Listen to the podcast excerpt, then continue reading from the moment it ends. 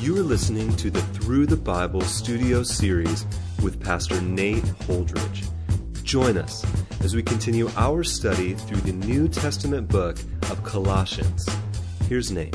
Well, up to this point in Paul's letter to the Colossian church, he has been building a case that Jesus Christ is supreme. The Colossians seem to have lost their zeal for the Lord and their understanding of the sufficiency of Christ, the preeminence of Christ, and the glory of the gospel.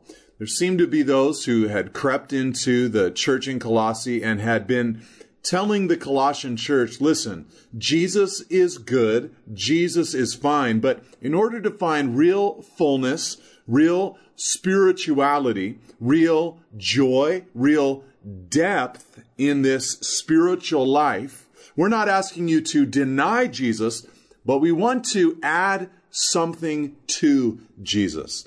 And so Paul has been explaining the great supremacy of Christ up to this point in the book of Colossians.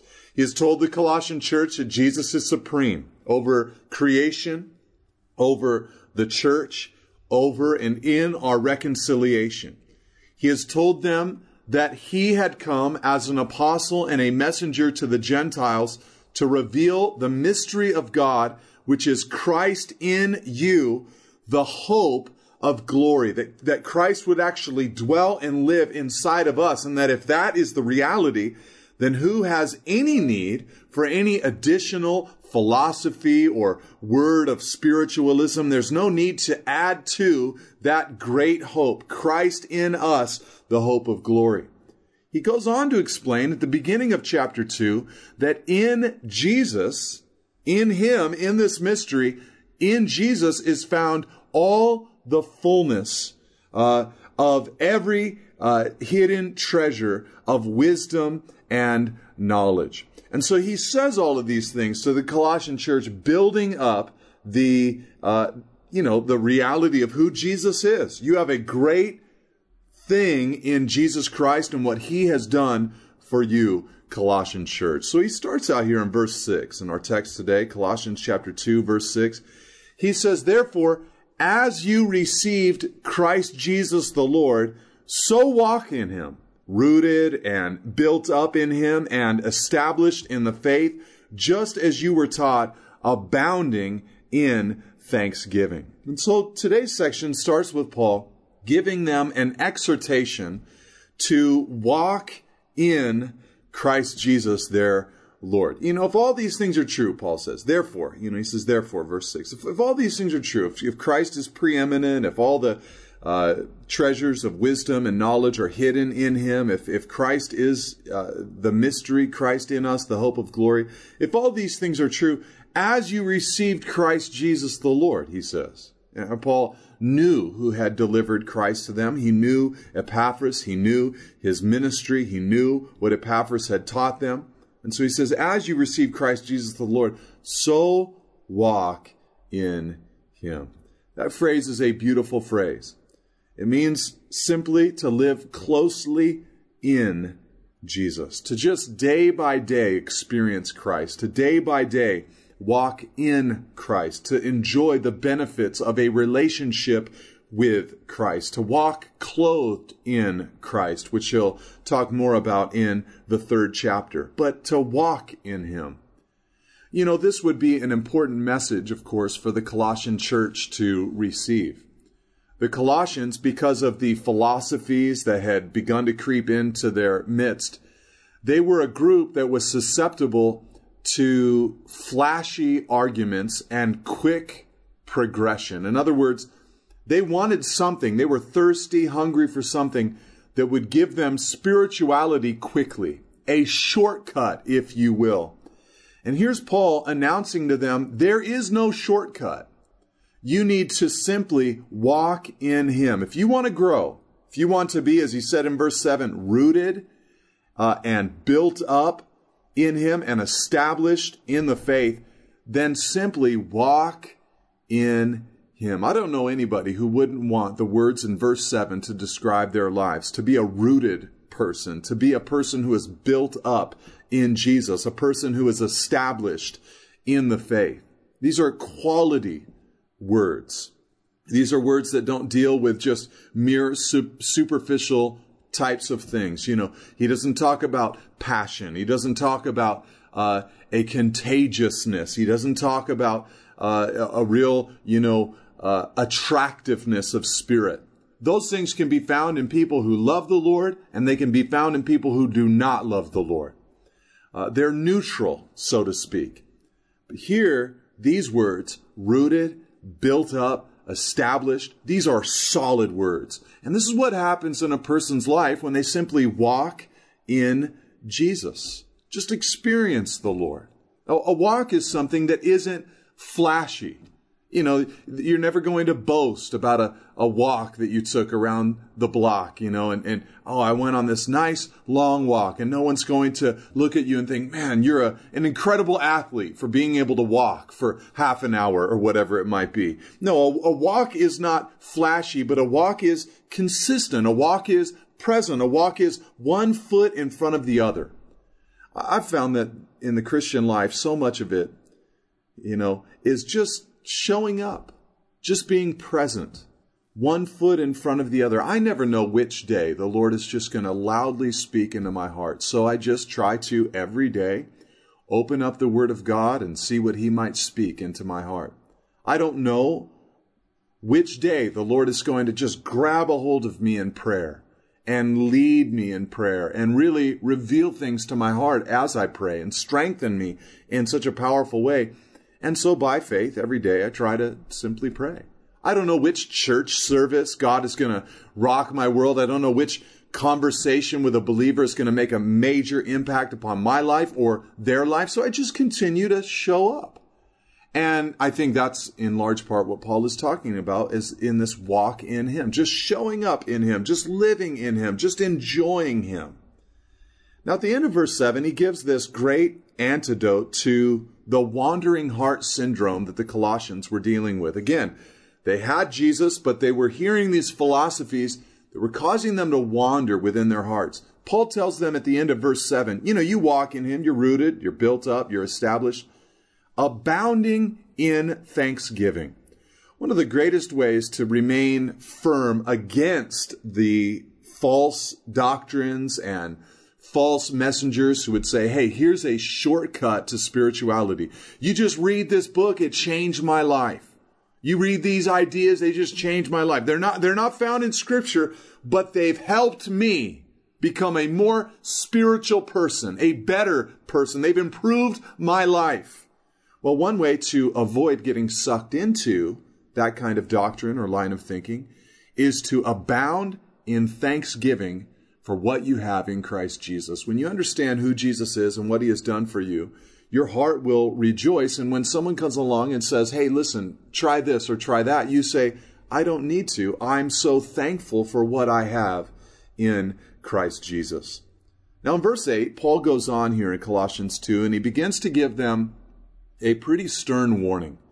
A warning that I think he'll really unpack when we get to the 16th verse in our next teaching but that he touches on here in verse 8. He says, See to it that no one takes you captive by philosophy and empty deceit, according to human tradition, according to the elemental spirits of the world, and not according to Christ.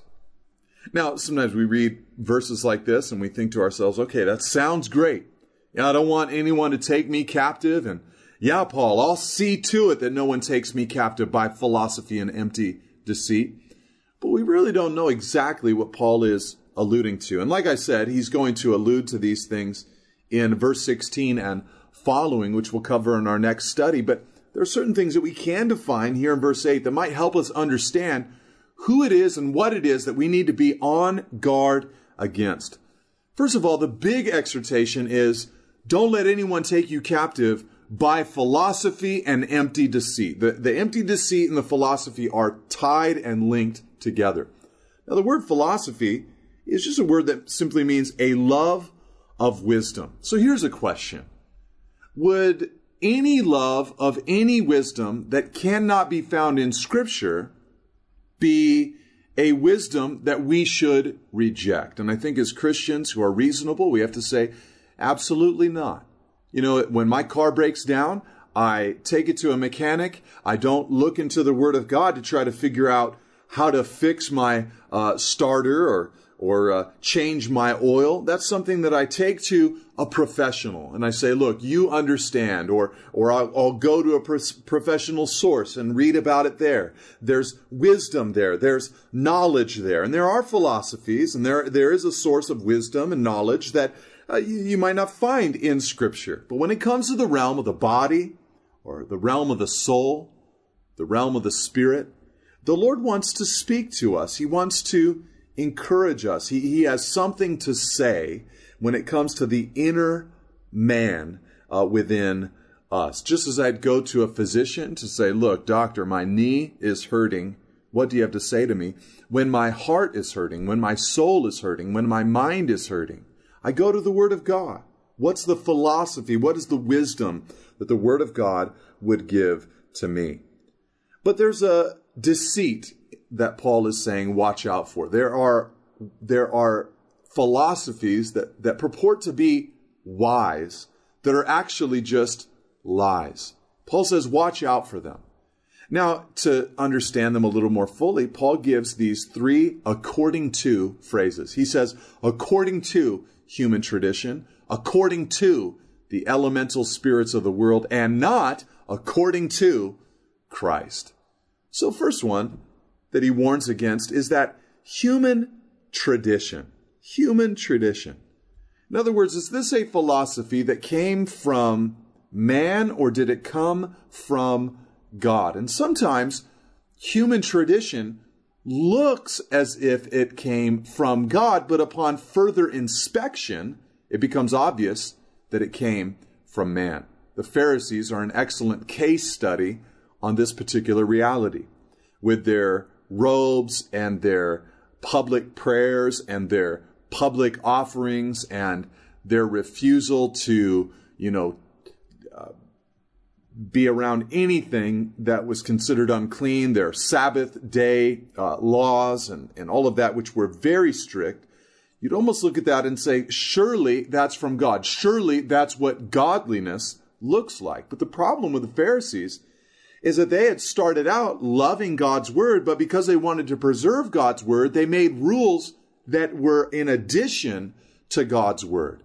And those rules that they made in addition to God's word began to carry the same weight, if not more weight, than God's word itself. And so often people will do this. They'll say, listen, here's the line. The line is sexual immorality.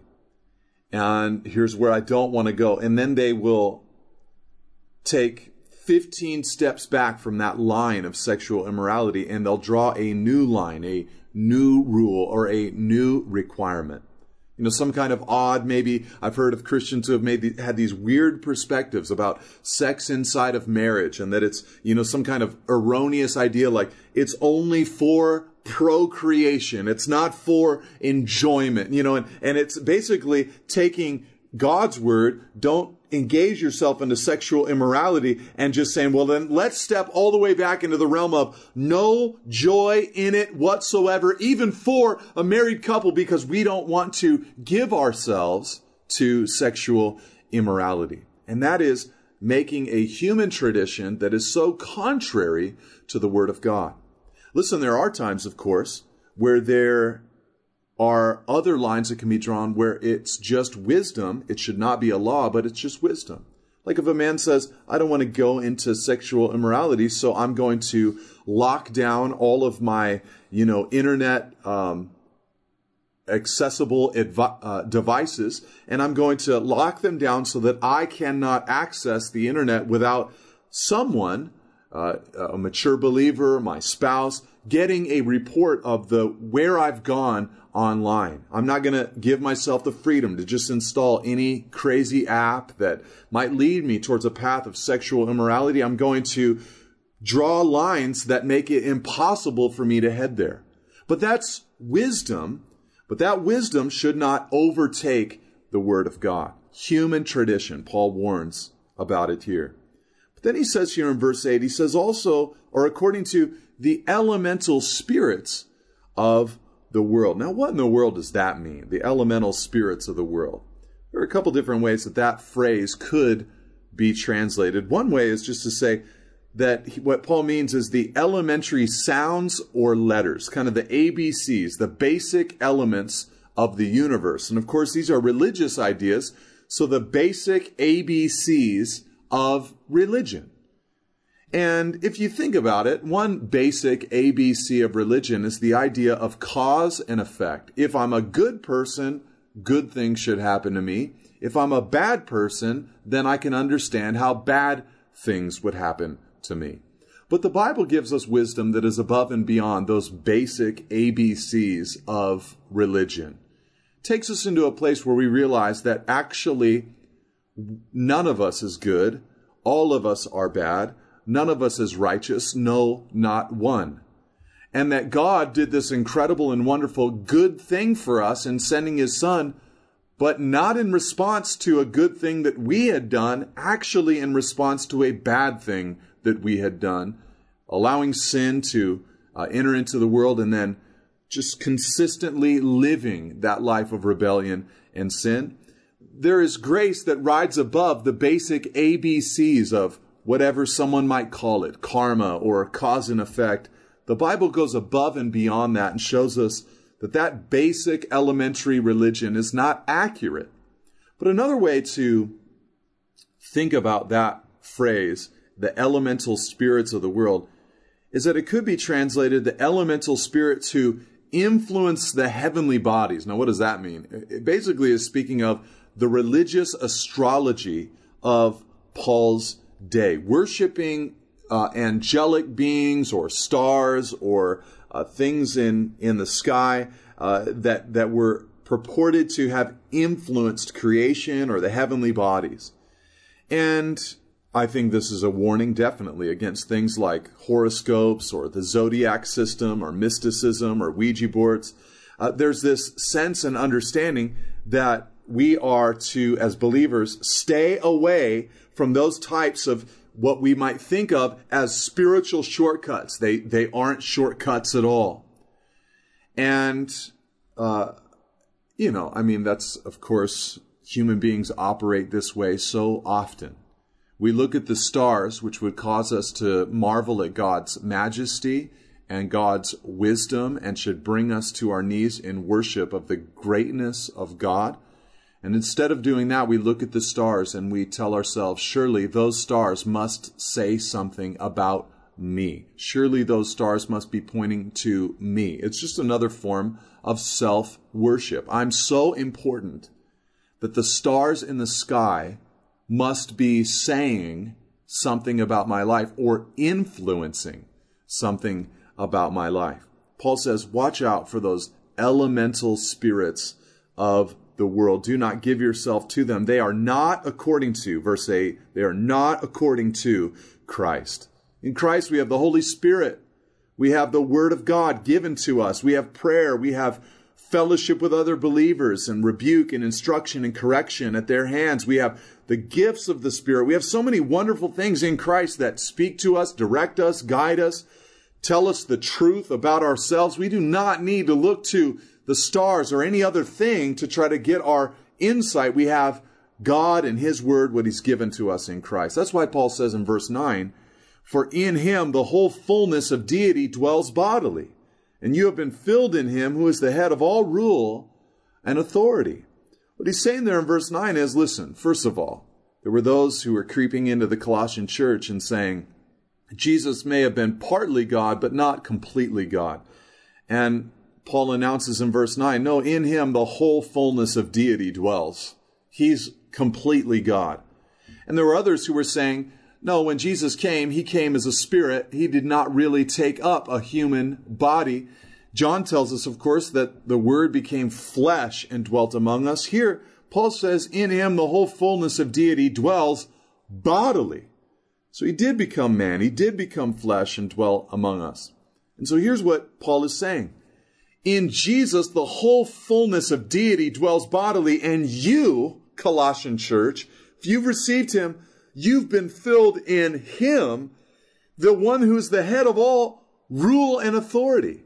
In other words, why do you need any other thing? You've been filled with the greatest being whoever is, whoever was, whoever will be. You are absolutely full. You are stuffed with Christ. Why do you need some weak imitation or weak philosophy to steer you or to guide you? You don't need them at all.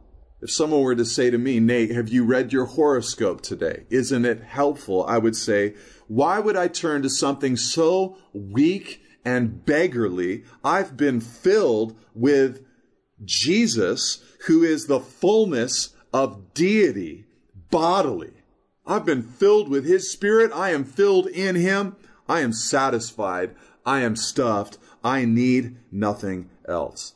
Now, perhaps there was someone in the Colossian church who would say at this point, well, Paul, that's great, but I don't think Jesus is as wonderful as you make him out to be. He's great, but really, is he all that impressive? In the next few verses, Paul is going to lay out how impressive Jesus is in the context of what he has done for his followers, for his believers. And really, I, I, think what Paul is doing is he's scratching the surface and touching on really major New Testament doctrines. He's going to talk about how we've received a new nature. He's going to talk about how we were buried with Jesus, raised with Jesus, made alive together with Jesus forever and ever that we've been forgiven by Jesus, that the handwriting of requirements against us was wiped out with Jesus, that we are victorious in Jesus, that he triumphed over uh, sin and death and the enemy.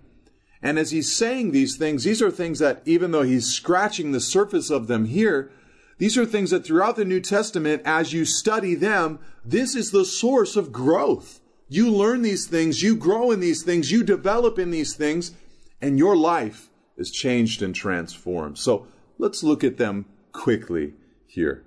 He says in verse 11, In him also you were circumcised with a circumcision made without hands by putting off the body of the flesh by the circumcision of Christ. Now, circumcision is kind of one of those uncomfortable New Testament words. Here, Paul mentions it three times. And he talks about this thing that he calls the circumcision of Christ. He doesn't often talk about this part of things in his epistles. He maybe alludes to it in Philippians chapter 3, but other than that, this is about it. The circumcision of Christ. What is that, we might ask? Well, he says it's a circumcision made without hands by putting off the body of the flesh. In other words, what he's saying is there was an external outward circumcision to be sure for the Israelite people, but it was outward, it was external, it was physical. Jesus does something that is internal and spiritual. In other words, he gives you a new nature when you believe in him.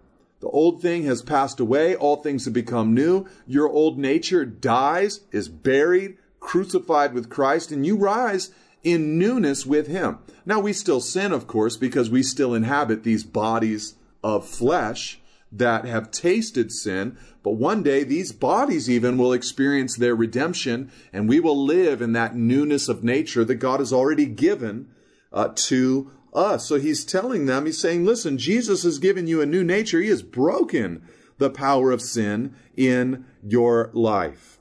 He says, verse 12, having been buried with him in baptism, in which you were also raised with him through faith in the powerful working of God who raised him from the dead.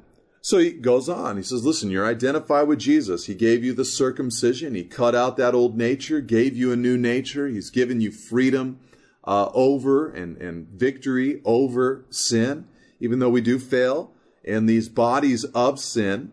Uh, uh, and all of that. In general, there's victory in Him. As we're walking in Him, we can grow, we can gain victory, we can be changed and transformed. But here He says, You've been buried with Him in baptism. Now, there are times in the New Testament where baptism is spoken of, and it isn't alluding to a water immersion, but identification, dipping into, or immersion into something specific.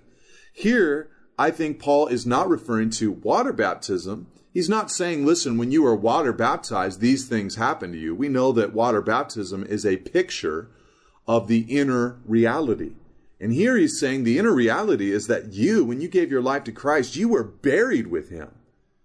Secondly, you were raised with him through faith in the powerful working of God who raised him from the dead. You actually were raised with Christ.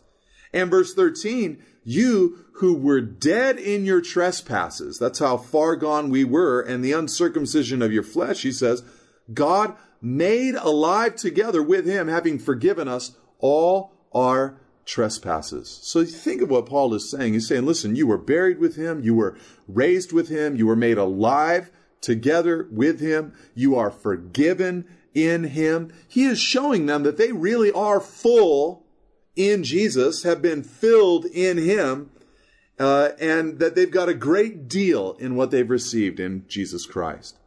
He goes on to explain it in verse 14 this way by saying, By canceling the record of debt that stood against us with its legal demands, this he set aside, nailing it to the cross. There was a record of debt against every single one of us. For the Jews who had received the law, there was a record of debt against them because they had broken God's law. But for the Gentiles who had not received God's law directly, they had received it in their hearts. Paul tells us in Romans chapter 2 that even the doers of the law are guilty.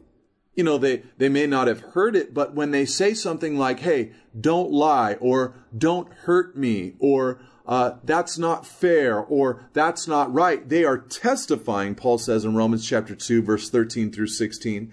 They are testifying that the law is written on their hearts, their conscience bearing witness of it. So when they don't keep it, they are breaking the revelation, the law that they do have. We all had a record of debt that stood against us, but it was wiped out by Jesus Christ when he nailed it to the cross. They may have, Romans may have taken those nails and, and broken Jesus' flesh and nailed him to that cross. But in another sense, as Jesus was being nailed, he himself was doing the nailing. He was taking those, that debt, that handwriting of requirements and nailing it to the cross, forgiving, wiping it away from those who would believe in him. He, verse 15, disarmed the rulers and authorities and put them to open shame. I think Satan was openly ridiculed on the cross. Satan has sought to attract worshippers to himself, but he always crushes the life of his worshippers. Jesus seeks worshippers as well, but he allowed his own life to be crushed in order to gain those worshippers.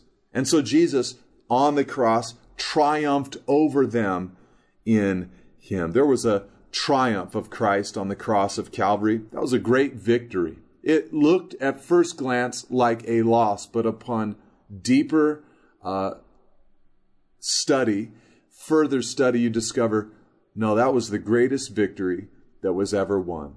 There was triumph that occurred on the cross of Calvary. Remember that great victory that Jesus has won, and remember the great thing that you have in Christ Jesus. You are full in Him. You do not need the philosophies of empty deceit. God bless you, and amen. Thank you for listening. For additional resources and teachings, or to contact us, please visit us at nateholdridge.com.